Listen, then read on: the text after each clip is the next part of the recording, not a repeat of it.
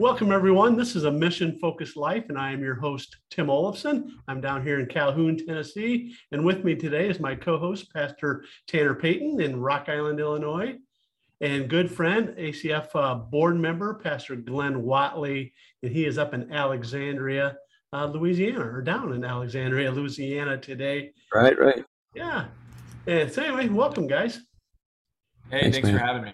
Hey, we are going to have a great conversation today about something that I've grown to to know, and actually the, the mission-focused life is actually kind of comes out of this book called uh, The Abiding Cycle. It's a it's a book written by uh, Pastor Glenn, and it's one hundred twenty pages of goodness, and uh, I'm going to show that to you here in a little bit. But uh, so as we get started, um, just a little short recap. So a mission-focused life, what we try to do is we try to help people live Uh, give people guidance on how to live a more purposeful life and how to do that in a minute by minute situation. So each day is an opportunity uh, to be a missionary with the people God presents to us each day.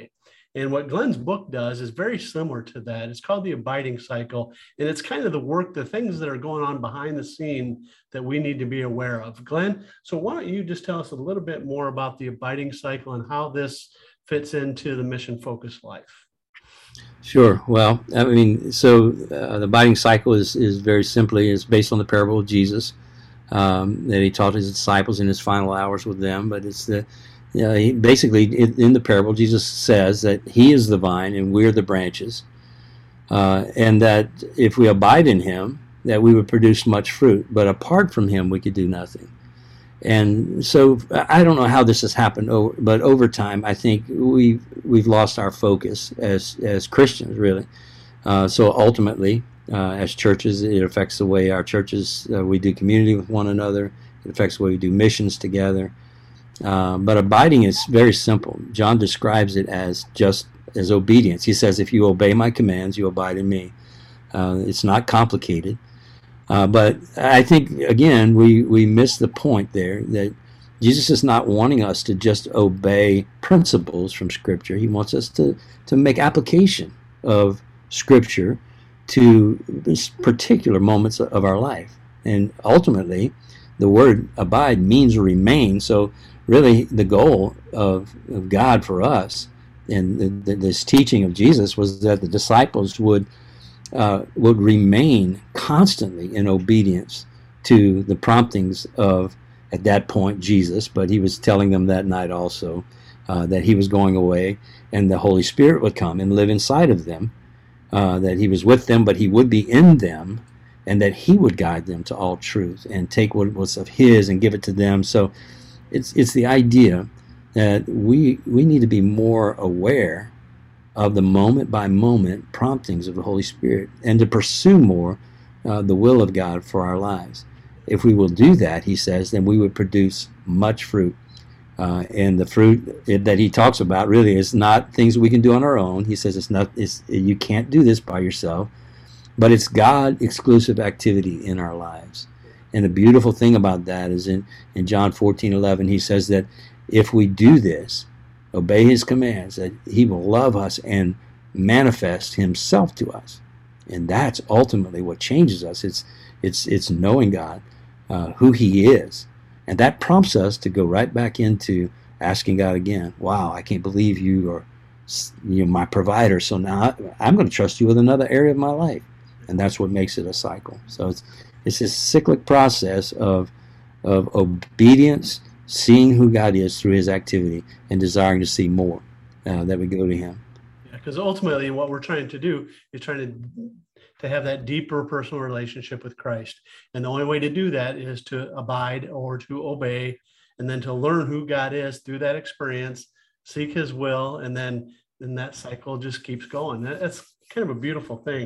I guess where I wanted to start off with this conversation is a little bit is, you know, our churches are declining. Uh, there's there's some issues out there within our churches. I know millennials and Gen Zs are just are just struggling to see, I guess, what the purpose of the church is in their lives. So I know we see this. Uh, so how do you see this, uh, Glenn? How do you see this? Well, I mean, it, it's it's a great question because, um, yeah, I mean, statistically, um, I read some recent research by uh, the Rainer Organization and Barna Research Group where Uh, they say that eighty percent of millennials and Gen Zs are disengaging from the church. Now, these are kids that grew up in the church, now, that were very active in the church, not not peripheral kids. Uh, and, and they're not kids anymore, obviously. I'm sixty, so uh, these young people, you know, are are disengaging from the church by age twenty-two. Uh, and that's a that's a very real statistic. We see it.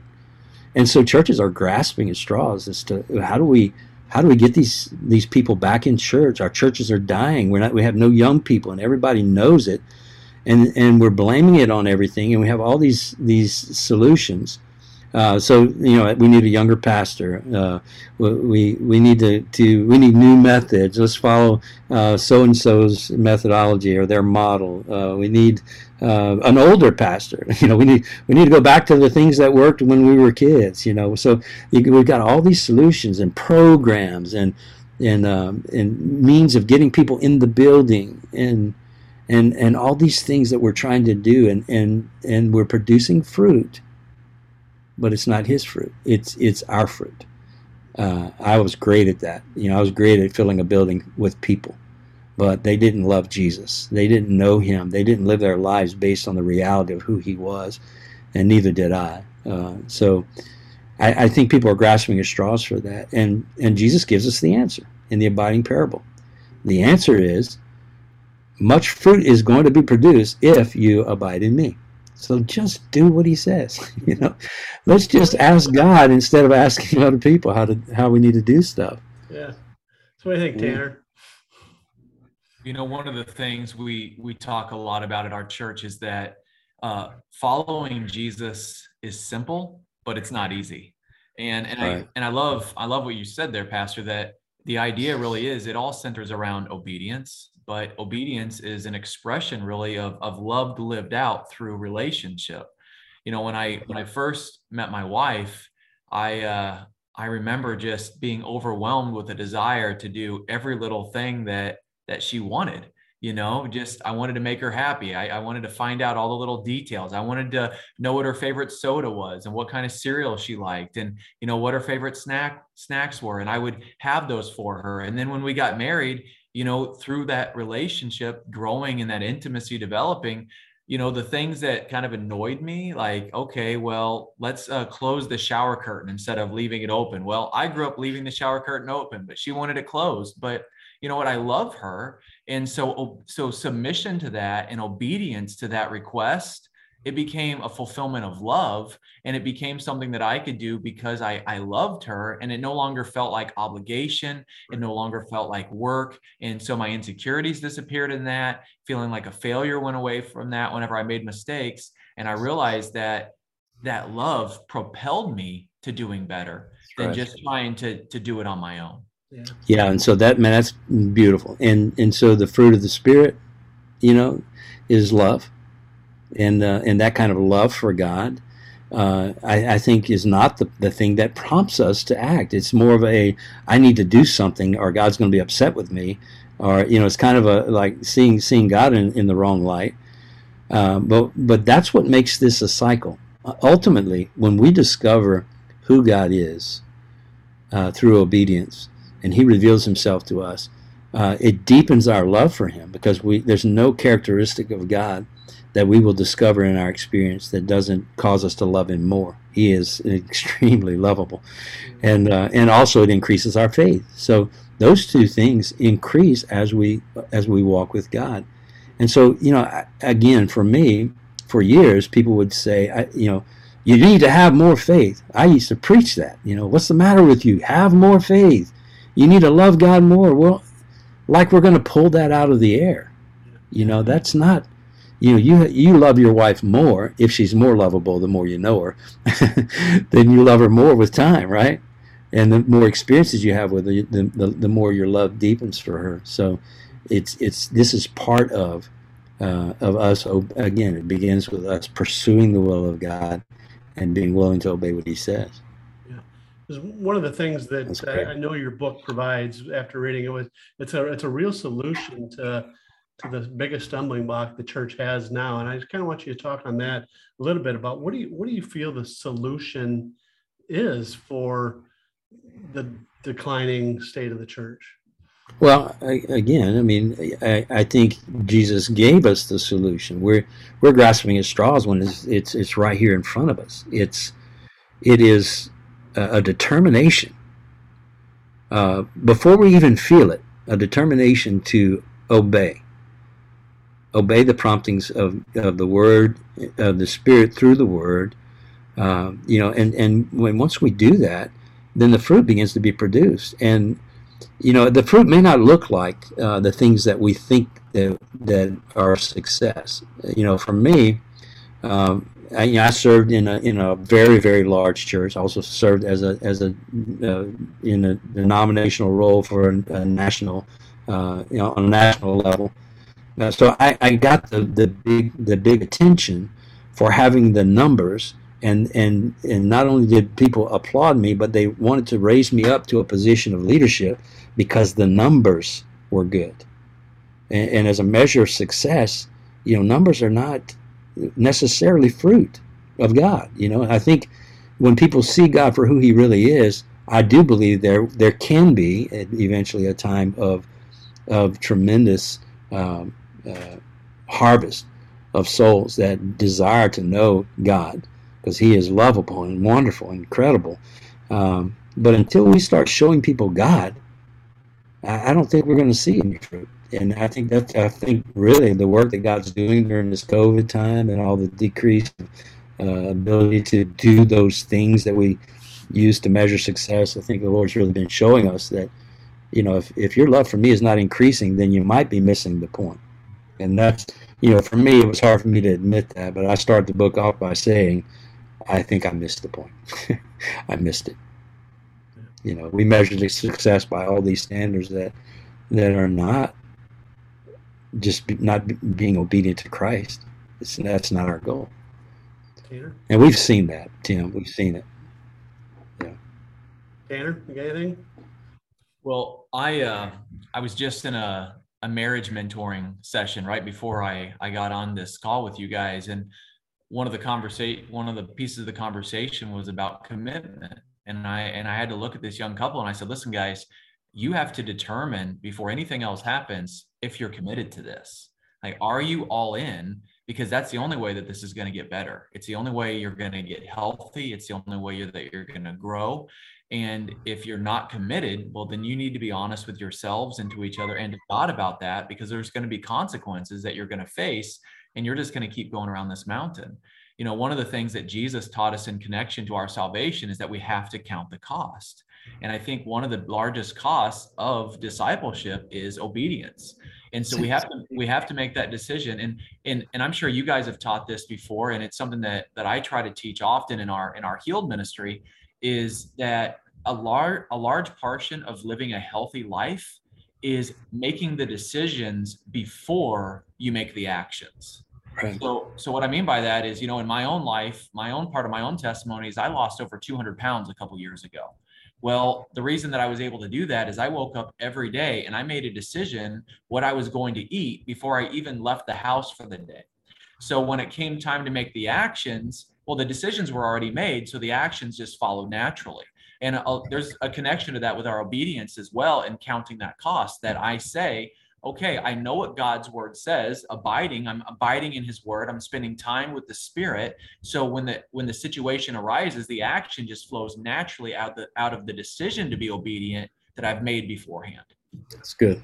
Yeah. And I, I mean, I, I think that's, you know, after years of, of walking with people, um, and churches in in uh, their attempts to abide in Christ, the thing that the enemy steals away uh, is is intimate time with God. It's prayer, it's Bible reading, it's it's it's our it's us being awake enough uh, that even when we do open the Word and pray and, and seek the Lord's will, that we can actually hear from God. You know, that we we actually are engaged enough and awake enough to. Um, to to really hear from God, so that we can know what to do in our lives. And I think uh, a big hindrance to that also is there are people that are that are spending time opening the Bible, saying words to God, but it's a duty uh, to earn something from God rather than an expression of uh, uh, of a desire to follow God, so that we can ultimately know Him, you know, in, in know Him in a way that's very personal, and see His see His character in our lives. So, yeah, I think I think the diligence, uh, you know, the work for us is in our pursuit. And it, it doesn't, you know, God's going to order our steps anyway, but we can expedite that process. Um, instead of going around the world to get to where He wants us to be, we can go just just go with Him, you know, step by step. Well, and I think that there has, sorry, Tim, I think no, that there has to be a, a measure of intentionality there, what you're talking about. We have to be willing to slow down and take time. Right. The, I'm convinced that Satan's greatest tactic right now in our world and our culture is just being busy. Mm. Busyness causes me more angst and anguish than anything else in my life. Yeah. Right, right.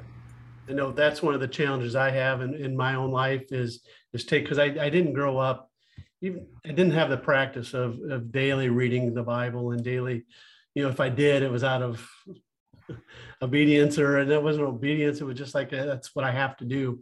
So what Pastor Glenn has been working on on me with as a, as a as a mentor for me is, how do I seek God's will as I as I read the Bible? What is the Word speaking to me? And that it's It's kind of difficult to do, but I think the more you practice it, the stronger you become. It's like anything, you just need right. to continue to do that.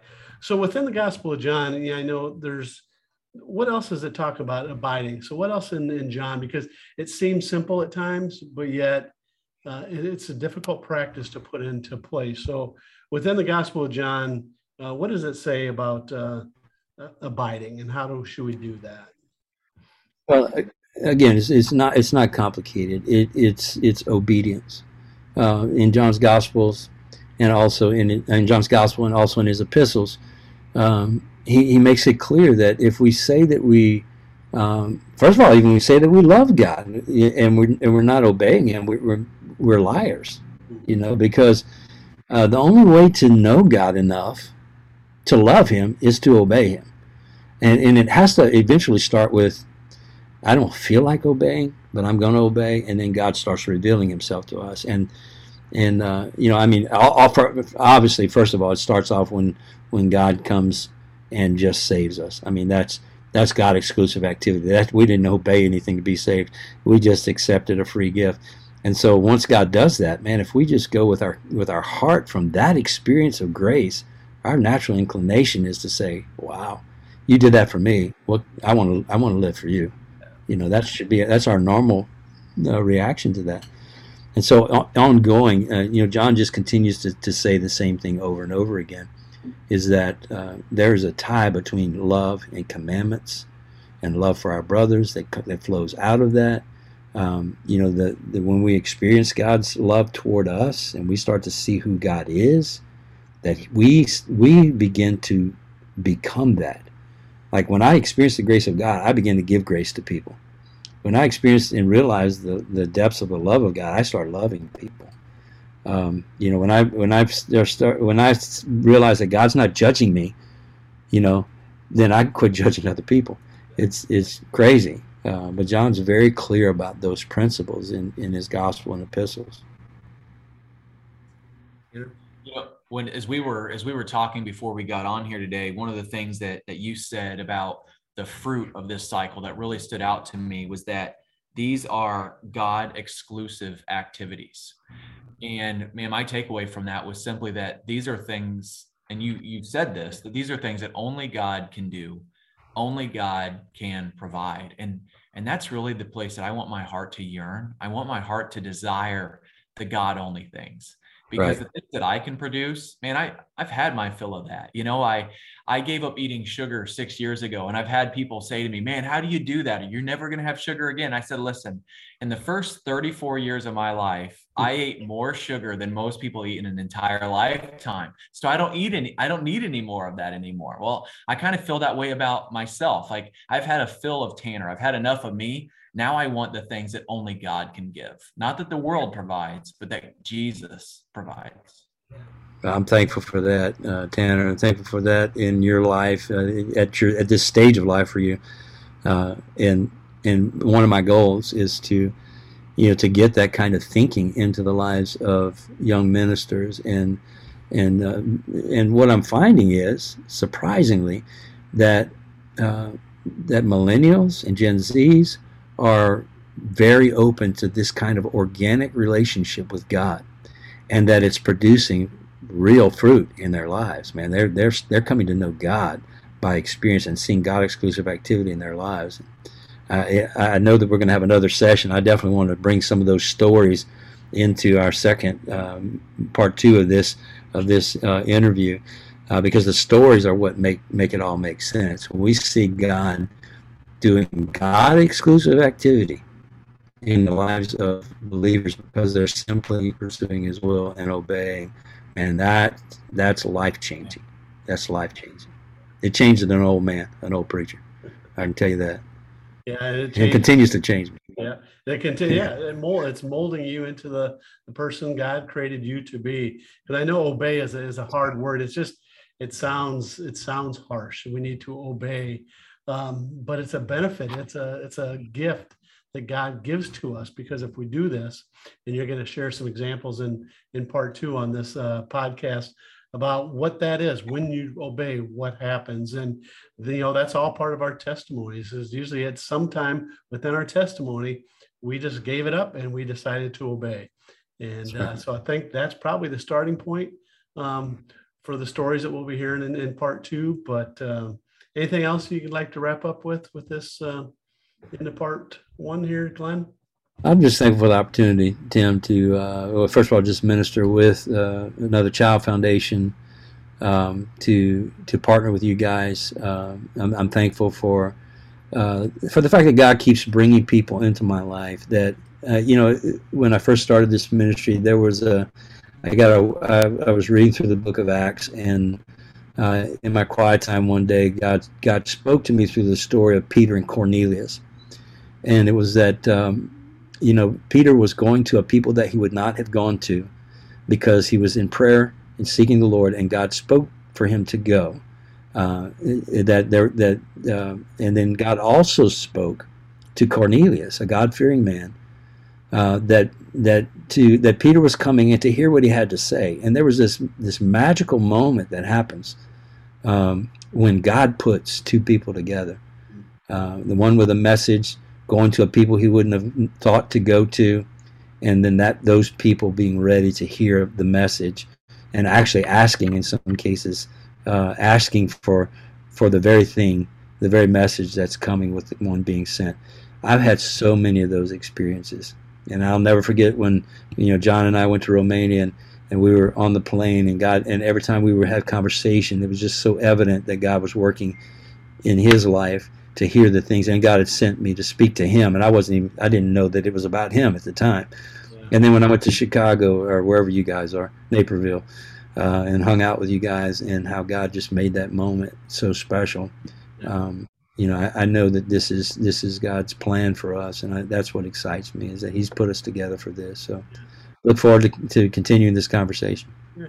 And really that, that story um, with... Um, the two gentlemen you just talked about, Peter, was it um, Paul and uh, Cornelius? Peter and Cornelius, yeah. yeah Peter and Cornelius. That's exactly what the mission-focused life. It's it's God using, being able to, when God puts two people together, um, you know, that those things can happen. And, that, and that's kind of what we're helping, trying to help people do, is to be aware of these situations that God may be putting in front of you uh, each and every day. So anyway, we're going to be going on to part two here shortly. But anyway, thanks for uh, listening to part one of this episode, this podcast. If you liked what you heard, share this on the YouTube channel or on our Facebook page. And until next time, keep serving others. Thank you.